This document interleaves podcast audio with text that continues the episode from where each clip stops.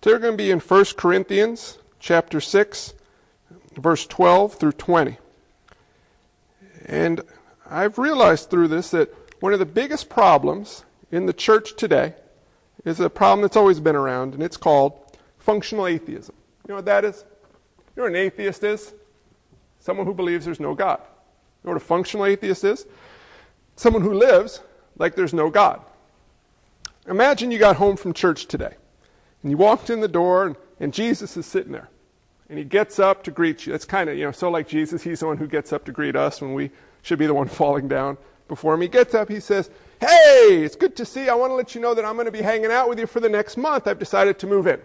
So 24 hours a day, seven days a week, I'm just going to hang out with you. I'm going to go to work with you. I'm going to go shopping with you. I'm going to sleep on the floor in your room when you're sleeping. Everywhere you go, I'm going to go. We're going to hang out together, real close like that. Now, would you be excited? Or would you think, oh, hold on, I got to make a couple phone calls. I got to clean up the house a little bit. I want to you know, delete some stuff off the computer. And, and you start changing things up to look all nice and proper for Jesus, right? Or, or would you be like, that's awesome, Lord. I'm so glad we're going to get to spend a fullness of a month together in, in such a setting. This is great. You know, which way do you guys feel? Think about what you would change. You know, when you're paying your bills, if Jesus is sitting down there right next to you, you know, or would, would you be like, look, Jesus, look, look at this, you know, or, or you're interacting with people. Would you, you know, would, would your words change? You know, would, would the way you speak to people change? Would, when you sit down to watch TV, would you say, hey, Jesus, come on, it's 8 o'clock, look what's on? Or would you be like, oh, no, no, Lord, we don't watch much TV in this house. You know, would you, would you fake it and get up early and, and spend time in Scripture? Or, or, or would you just, you know, wake up grumpy, grumbling like a bear out of hibernation? Um, what would you do for entertainment? What would you read? What would you consume? How would you spend your time? Would it change? Well, the odds are it probably would change drastically, wouldn't it? Well, you want to know the bad news or the good news? Good news is Jesus doesn't love us based on how we live, because we'd be in a whole lot of trouble. The bad news is he's not at home waiting for you. The Lord is actually here with us right this very moment. It's called functional atheism. Well, as we look at this text, let's look at what happens. Let's, let's look at what drives us, what motivates us, who we are, what we were made to do, and what we're made to be. So, 1 Corinthians chapter 6.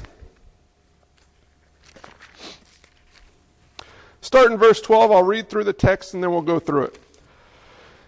All things are lawful for me, but not all things are helpful. All things are lawful for me, but I will not be dominated by anything.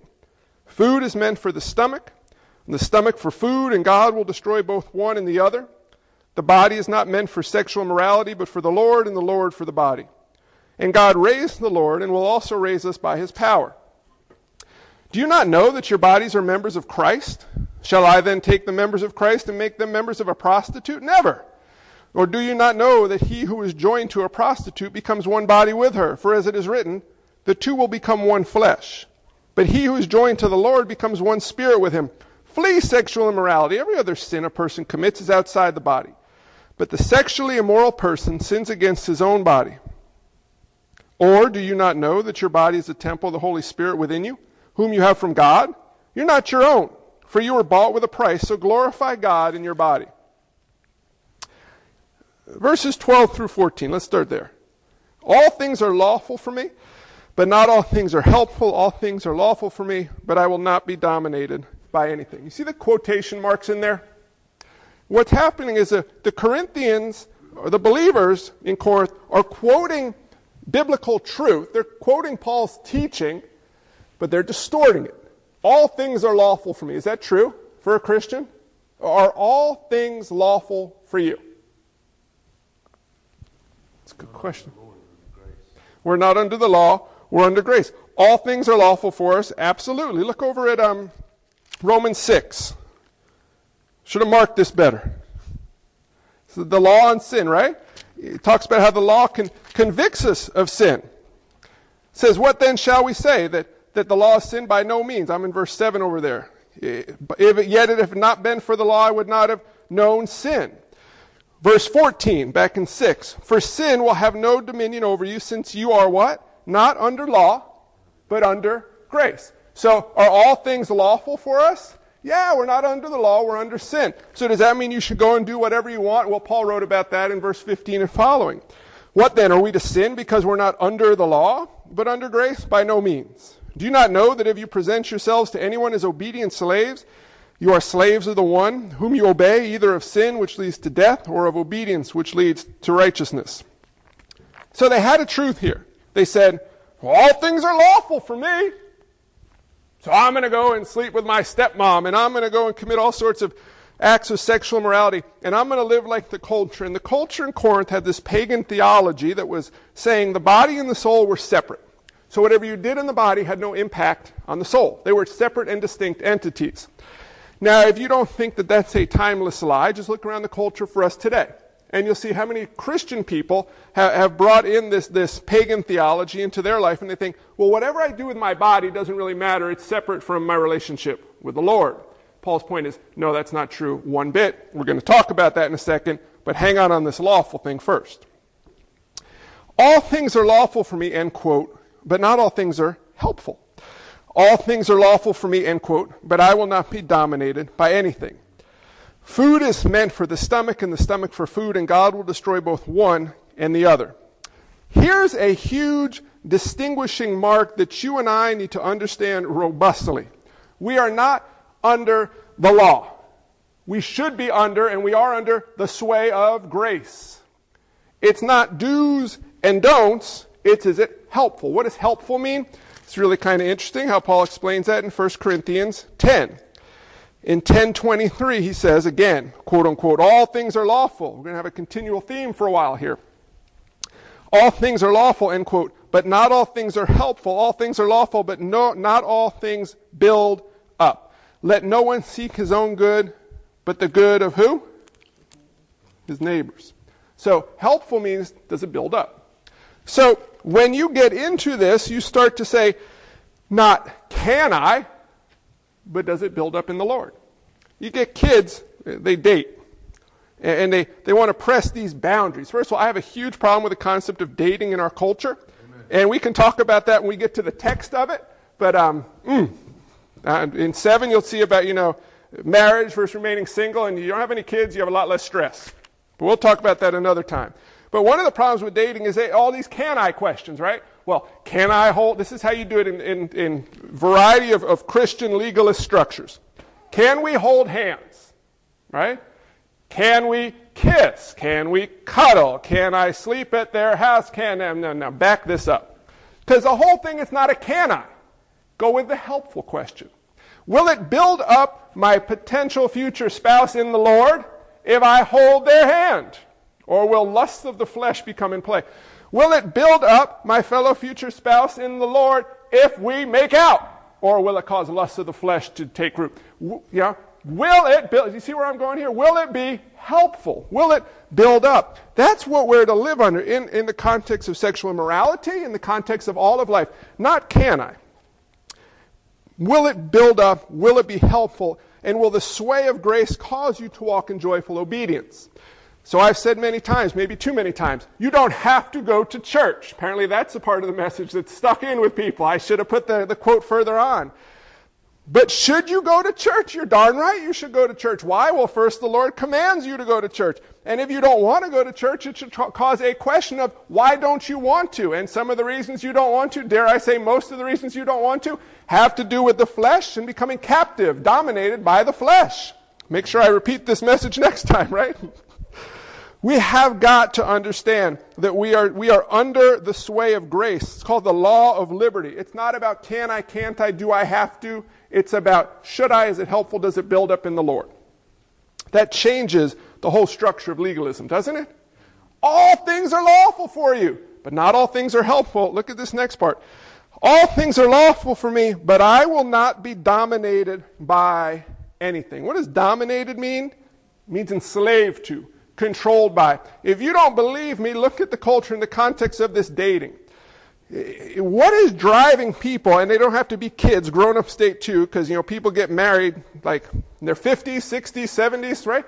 What's driving these relationships amongst believers? Now, I'm, I'm not talking amongst the culture. They're just captive to sin. Amongst believers. And you all know believers can sin and sin robustly, right? What's driving them? Is it a desire to, to build one another up in the Lord? It's a fleshly desire, isn't it? You know, the first thing people look for in a, well, first of all, it's what they should be looking for in the context of courtship dating is a potential future spouse. Hey, they good looking. You know? All right, check. Do I like being around them? Check. Are they a believer? Oh, they see they go to church sometimes. Check. What happens is you become enslaved to the flesh. You become dominated. Not, it's not about being helpful. Well, you ever hear this concept of, of shipwrecking your faith? Made the baby cry. Do you ever ever hear of this concept of shipwrecking your faith? I think this is a forgotten teaching within the church. People think that, that you come to faith by grace, right, through believing in Jesus, and then you just kind of coast. And then at some point down the road, you drop dead, and then you wake up in heaven, and you know you just hang out with dead relatives. It's just not the biblical teaching of, of sanctification and, and eternal life. Interesting, interesting passage here. Let's start now 1 Timothy 1.19. 1 Timothy Paul, uh, 119, Paul is writing to Timothy, obviously. And he says, go to start in 18, it makes more sense. This charge I entrust to you, Timothy, my child, in accordance with the prophecies previously made about you, that by them you may wage the good warfare, holding faith and a good conscience. By rejecting this, some have made, you guys see that? Shipwreck of their faith, among whom are Hymenaeus and Alexander, whom I have handed over to Satan, that they may learn not to blaspheme. Remember a few weeks ago we learned about handing people over to Satan? Mm-hmm. You can shipwreck your faith. You, you can render yourself useless for service to the Lord. Did you know that? That, that you can actually disqualify yourself to be used in service to the Lord. You can't lose your faith, but you can render your faith completely ineffective. I think a lot of people have done this. Hebrews 12. You guys know good old Esau. You know what happened to Esau? It says, No one is sexually immoral or unholy like Esau, who sold his birthright for a single meal. For you know that afterward, when he desired to inherit the blessing, he was rejected, for he found no chance to repent though he sought it with tears. You know why he couldn't repent? He became captive to the passions of the flesh. Uh, Philippians, we'll give you, give you one more example here. Philippians chapter 3, verse 18. For many of whom I have often told you and now tell you, even with tears, walk as enemies of the cross. So these are believers, right? Walk as enemies of the cross of Christ their end is destruction, their God is their belly, and they glory in their shame, with minds set on earthly things. Their God is their belly. Now, now go back to our text for today. He's talking about food is meant for the what? Literally, belly, right? And what's going to happen with food in the belly? What about the body? Now, this may not be the most exciting news to all of us right now in our fallen state but you got your body forever. Did you know that? The body hangs around forever. You're like, oh. You get a resurrected version. I don't know what it looks like. You know, I, I, guess you walk around heaven if you're a man, you just flex. Oh! And you're, I don't know. I don't know what age you are. I don't know what your body looks like, but I promise you won't be walking around heaven like this. Oh, oh, Lord, why? Oh, Lord. It'll function perfectly.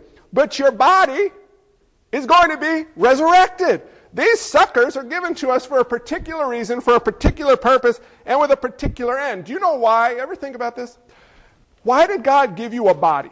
He could have made us bodiless. Why did the Lord decide to give you a physical, flesh, blood body? Well, he had to. No, he didn't have to. He made everything from nothing. It was a blank canvas. It wasn't even a blank canvas. It was just nothing. Why did he give us these things?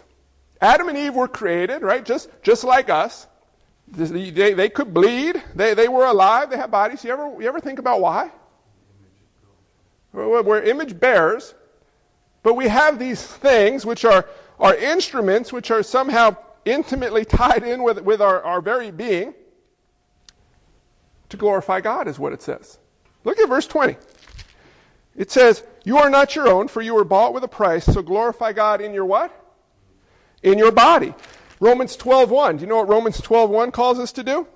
Offer something to God as a living sacrifice. You know what that something is?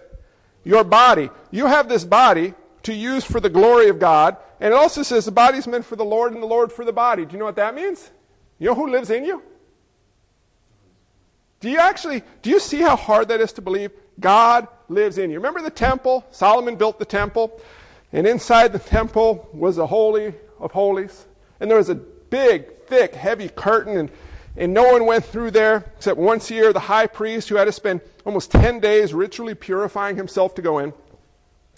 And it seems that he would, he would uh, well, they did. I know they, they had almost like little bells on the bottom of their robes, and they tie a rope around him. And they could hear the bells when he'd go into the Holy of Holies, but he went in in an improper manner, he would drop dead. So they'd have to pull the body out. They, they couldn't go in to get him. Well, you know where the Holy of Holies exists today?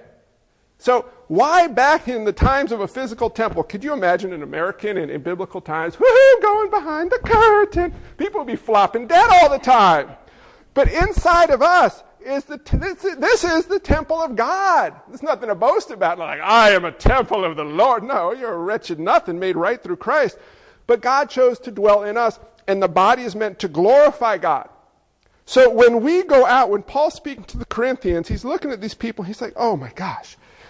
You guys are living just like the culture. You're asking, can I, can't I? Legalist this, legalist that. It's not by works, it's by grace. The question isn't can I, it's, is it helpful? And understand the context of what your body is for. Is it helpful to build up in the Lord?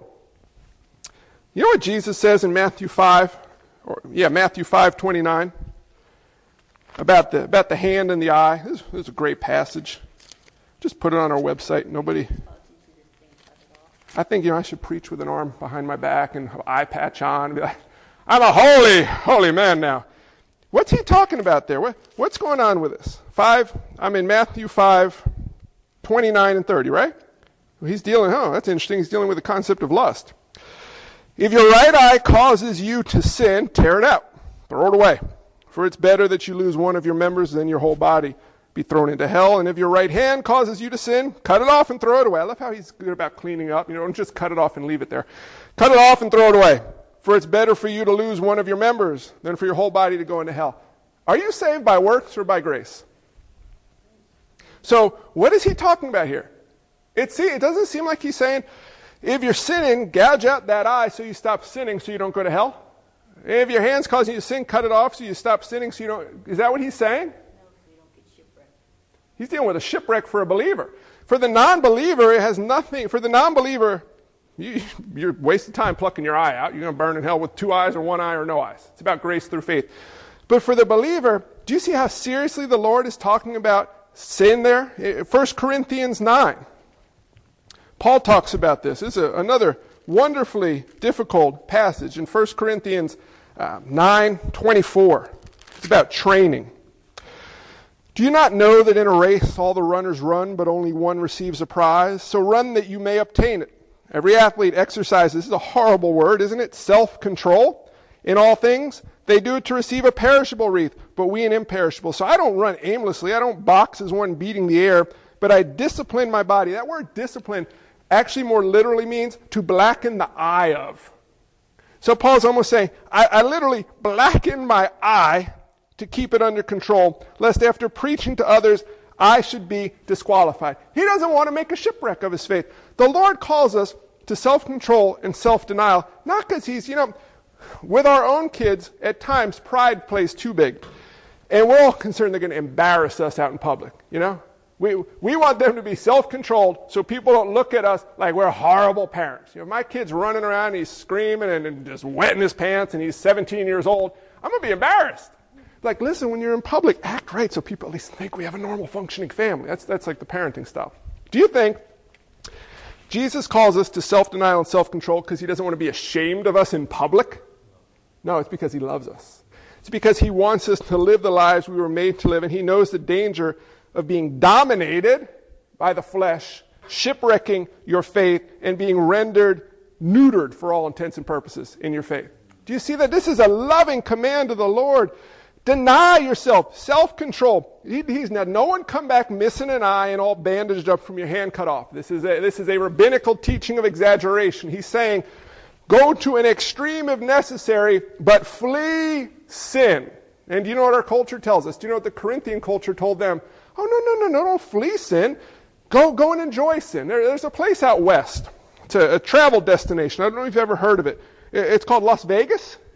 And you know what the nickname for Las Vegas is? Sin City. Well, why the heck would you want to go to a place called Sin City?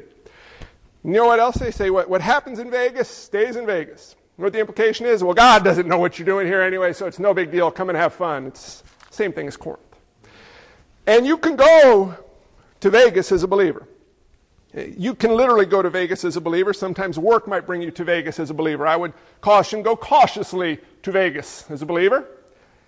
But many people go to Vegas to have a grand old time. And you know what they can do while they're there as believers? They can shipwreck their faith. The Lord doesn't want you to shipwreck your faith. He loves you too much for that. So let's now move out of this section and get to joyful obedience. Look at verse 15 through 19.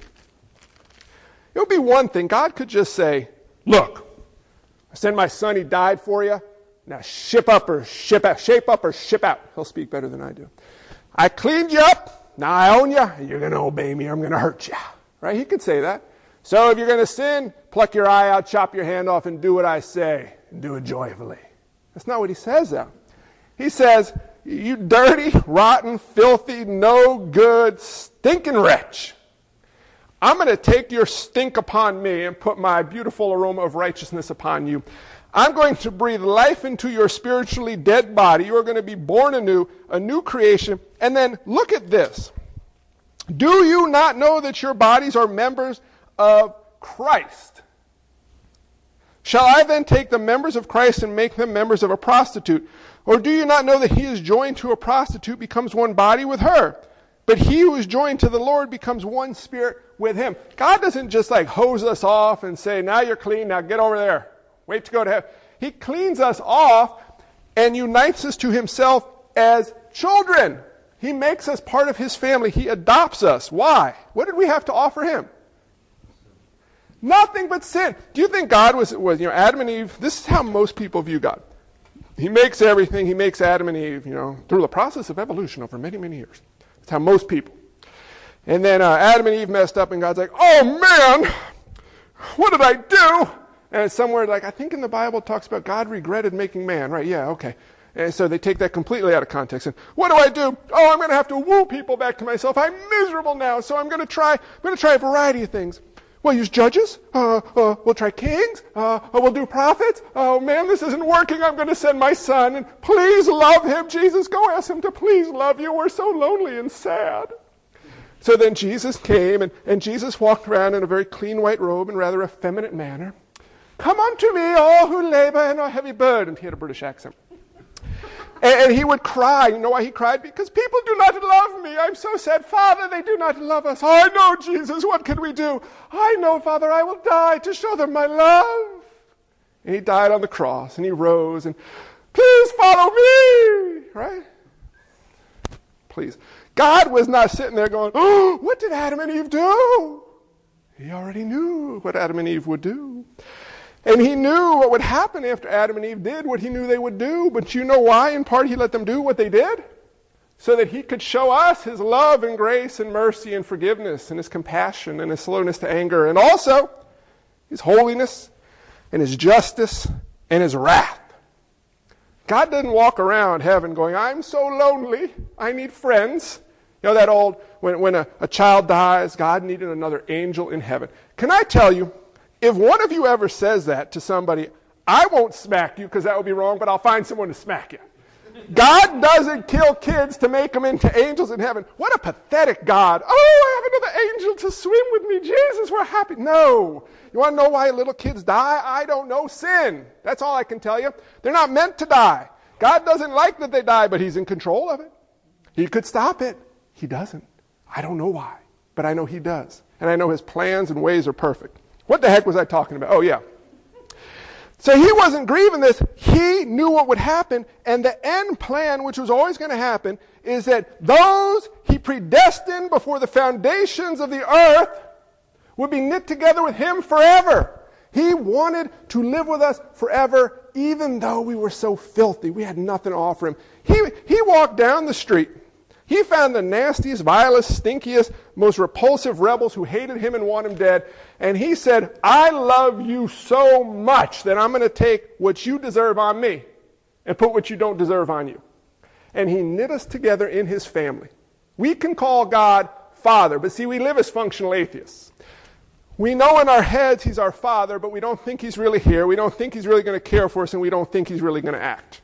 You know, with this whole concept of seeking to share the gospel with everyone in a, in a radius around us, on an intellectual level, we'd be like, well, we know God loves him intellectually. We know he's here with us. We know we're indwelt by the Holy Spirit. We know the Word of God is the power of salvation. But he's not really going to do anything, is he? Don't pray with doubt, right? Live with belief that God is who he says he is and will do what he says he will do. God knit us together with him, and he says, as my kid, live like you're supposed to live. Verse 18. Flee from sexual immorality. Every other sin a person commits is outside the body. But the sexually immoral person sins against his own body. Or do you not know that your body is a temple of the Holy Spirit within you, whom you have from God? The culture of Corinth and the culture of America are not very different at all.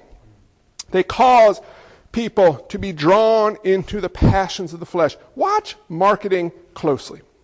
Do you know why there are always ladies gyrating on the screen to sell anything? Because we've been infected with sin and these, these sexual desires within us, they sell product. The Lord's saying, flee this, flee all sin, but in particular pay attention to this. Because if you don't, you'll become dominated by it. Do you see that? Jesus, Jesus isn't a killjoy. He's actually a joy giver. Do you know that you will have no lasting joy in anything apart from Christ? Nothing. Not money, not fame, not family, not work. Nothing will give you true joy apart from Christ. And that's Jesus' point. I don't want you to be a miserable wretch. I want you to have abundant life now. So here's what we do with this we, we remember who we are, whose we are, and how we were made that. So, verse 20. For you were bought with a price, so glorify God in your body. We got these to glorify God. And we think, well, that's going to stink. That's not going to be fun. I got to do all this. No, no, no, no, no, no, no, no. It's not about the do, do, do, do, do, do, do, do. It's about grace. And when you're not motivated to do by the sway of grace, do you know what you need to do? Put yourself back under the weight of the law again. Look at the requirements God puts upon you. See your filth in the law. That's what Paul talks about. Allow the Holy Spirit to convict you of sin so that you may be again swayed by grace. Little by little, we drift and we drift and we think, I'm not that bad of a person. I'm actually quite capable on my own. I really don't need to hang around God so much. I'm good on my own. Oh, look how happy, happy, happy I am. It doesn't go well. You're shipwrecking your faith, and that's how the evil one works. Oh, listen, it's a beautiful day out. You don't want to go to church. Sleep in a little bit. Have a sip of coffee. You've earned it. You're under grace. You don't have to do anything, right? You're like, oh. Next week you wake up, it's another nice day. Oh, didn't you have such a nice time last weekend? Why don't you have another sip of coffee and get ready for the Eagles game, right? So then all of a sudden, two, three, four weeks, and you know what happens? It becomes habitual the devil's grin. And you got free time on your hands, my friends. Nobody's poking you about sin. No one's calling you to righteousness. You, oh, this is so nice. I'm sitting on the deck and there are some teeth smiling that you can't see, pleased with what you're doing. And then you may have people under your charge, friends, relatives, associates, neighbors, dare I say, even little kids. And they look at you and see how you're living and like, why, why aren't you, well, well, don't you go to church anymore? Oh, you know, I used to go, I don't need to go to church. I watch on TV. Perfect, my friend, perfect. The TV church. And it goes on and on. Guys, we need to realize how dumb we are. We're sheep, right? Sheep. Bah, bah, bah. That's all we do all through life. We, we, we just buy and we pass gas, and we buy and we pass gas, and then we fall over. And you don't want to end up stuck over too long because then you're on your back, and you don't even know where you are. We need to love people enough, and this is part of what I'm talking about at the beginning, to walk over and tap our fellow sheep Stop laughing. You're on your back farting. Can I help you up? now, now, some of them may say, "Leave me alone." you know what? At some point, you gotta just you gotta just let them be. But someone's got to tell them that they're on their back farting, right? So that they can come and tell us the same thing when we flop. Because a sheep on his back is rendered neutered in the service of the Lord, but a sheep on four feet following the Good Shepherd will do amazing things. Well, fellow sheep, if you ever see me on my back farting, will you nudge me and get me up? Because I'm going to do the same for you. Paul is speaking to flopped sheep. and says in verse 20, You were bought with a price, so glorify God in your body. Listen, I like food, but you're never going to find your, your joy in food. You're going to find your joy in what? Living bread. Do you know you can become dominated by food? Huh? You ever, you ever look around our culture? You see people, it's the lust of the body. Food. Mm, mm, mm. And you can't stop. It's never been my problem. I have other issues, folks. You're not made to be satisfied simply by drink. Did you know that? You're made to be satisfied by living water, but can you be dominated by drink? Oh, you can be dominated by drink.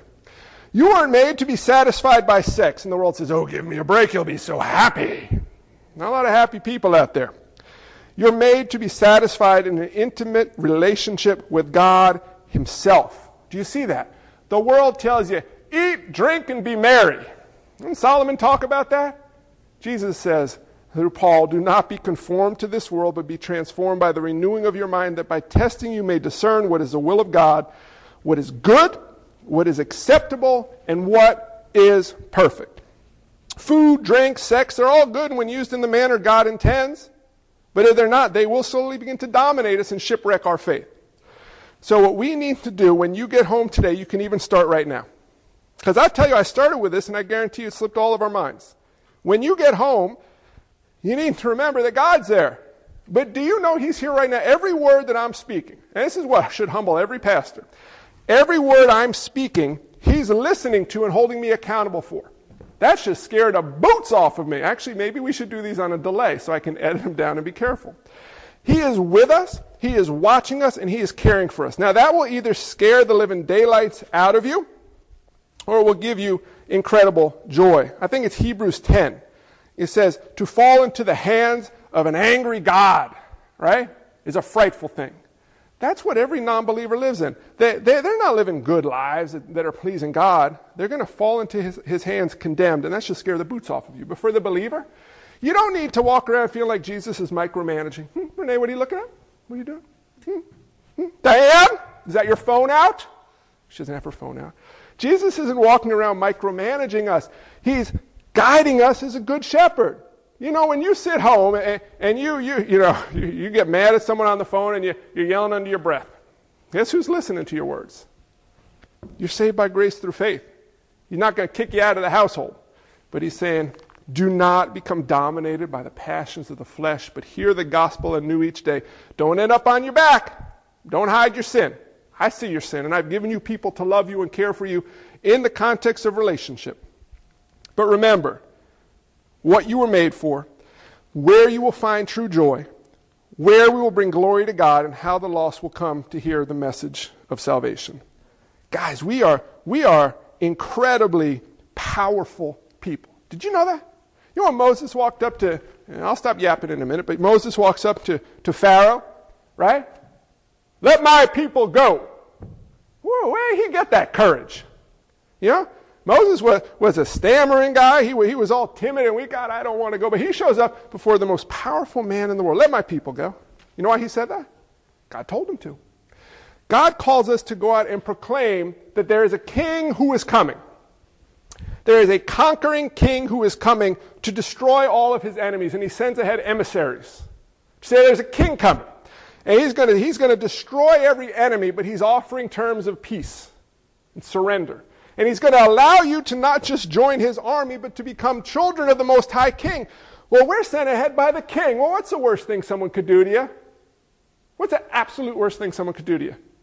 And where do you end up? Home with the king. That's as bad as it gets. The worst thing that could actually happen to you is you get sent ahead on mission, and then you start acting like the enemies, right? You, you, you, come to tell people that the king is coming and he loves them and he made a way for them to surrender and become his children, and you end up hanging around too close to him, and you get drawn in and you become captive, and then you're just living like the rest of them and you forget the king is coming. We need a wake up call from the Lord. I need it. We all need it. Daily to remind us of who he is, who we are through him, and who the lost are apart from him. We need to not be conformed to this world. We need to not be dominated. So please, never ask, well, ask, but ask the Lord first. Don't come and say to me, can I or can't I? Should I or shouldn't I? Will this be helpful? That's the law of liberty and the sway of grace that we're to live under, not the fear of legalism. Let's pray. Father God, I know that all of us, myself first and foremost, at times live as functional atheists. Someone, someone messes with my sovereign plan of what I want to do on a day, and, and I don't respond in grace. Someone cuts me off in traffic, and, and how dare they infringe upon my rule of the road. People anger me and frustrate me. At times, I can try to manipulate people to cause them to do what I want, especially if it impacts my plans for the day. Lord, I, I confess these sins to you, and I'm thankful that through the Lord Jesus they are forgiven. But Lord God, I, help that in, I hope that in each and every moment you would empower us to know that you are there. I think of the song when I was a little kid in Hebrew school Hashem is here, Hashem is there, Hashem is truly everywhere. God is everywhere. He is a very present help in times of trouble. You are in all places and in all times and in all ways. You have our, your eye upon us. Your desire is to counsel us with our, your eye upon us.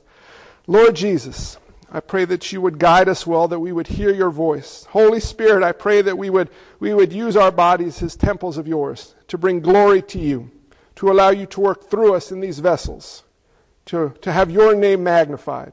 May we become progressively smaller, as John says, so that you may become bigger.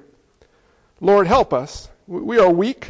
We become cast. We complain and we grumble because we forget you are with us that you are who you say you are. Lord, help us not become dominated by the passions of the flesh. Help us not conform to this world, but allow us to see you for who you truly are. Have genuine, true, abiding joy, so that others might see how we live as sheep following a shepherd. They might ask a reason for the hope that we have, and we would be able to tell them that the Most High King has made us his children, that he has sent us with a message of peace for those who surrender to him who turn from sin and seek to live for his glory. And I pray, God, that we would see many saved before you return, Lord Jesus, as we look forward to an eternity of perfection in your presence where we might live as we were meant to live. We might glorify you in fullness, where we can praise you face to face and never worry about sadness, grief, mourning, or pain. Lord Jesus, that you made a way for rebels to be forgiven and live that way. What a gift you are yourself, Lord Jesus, to us. And it is in your name that we pray. Amen.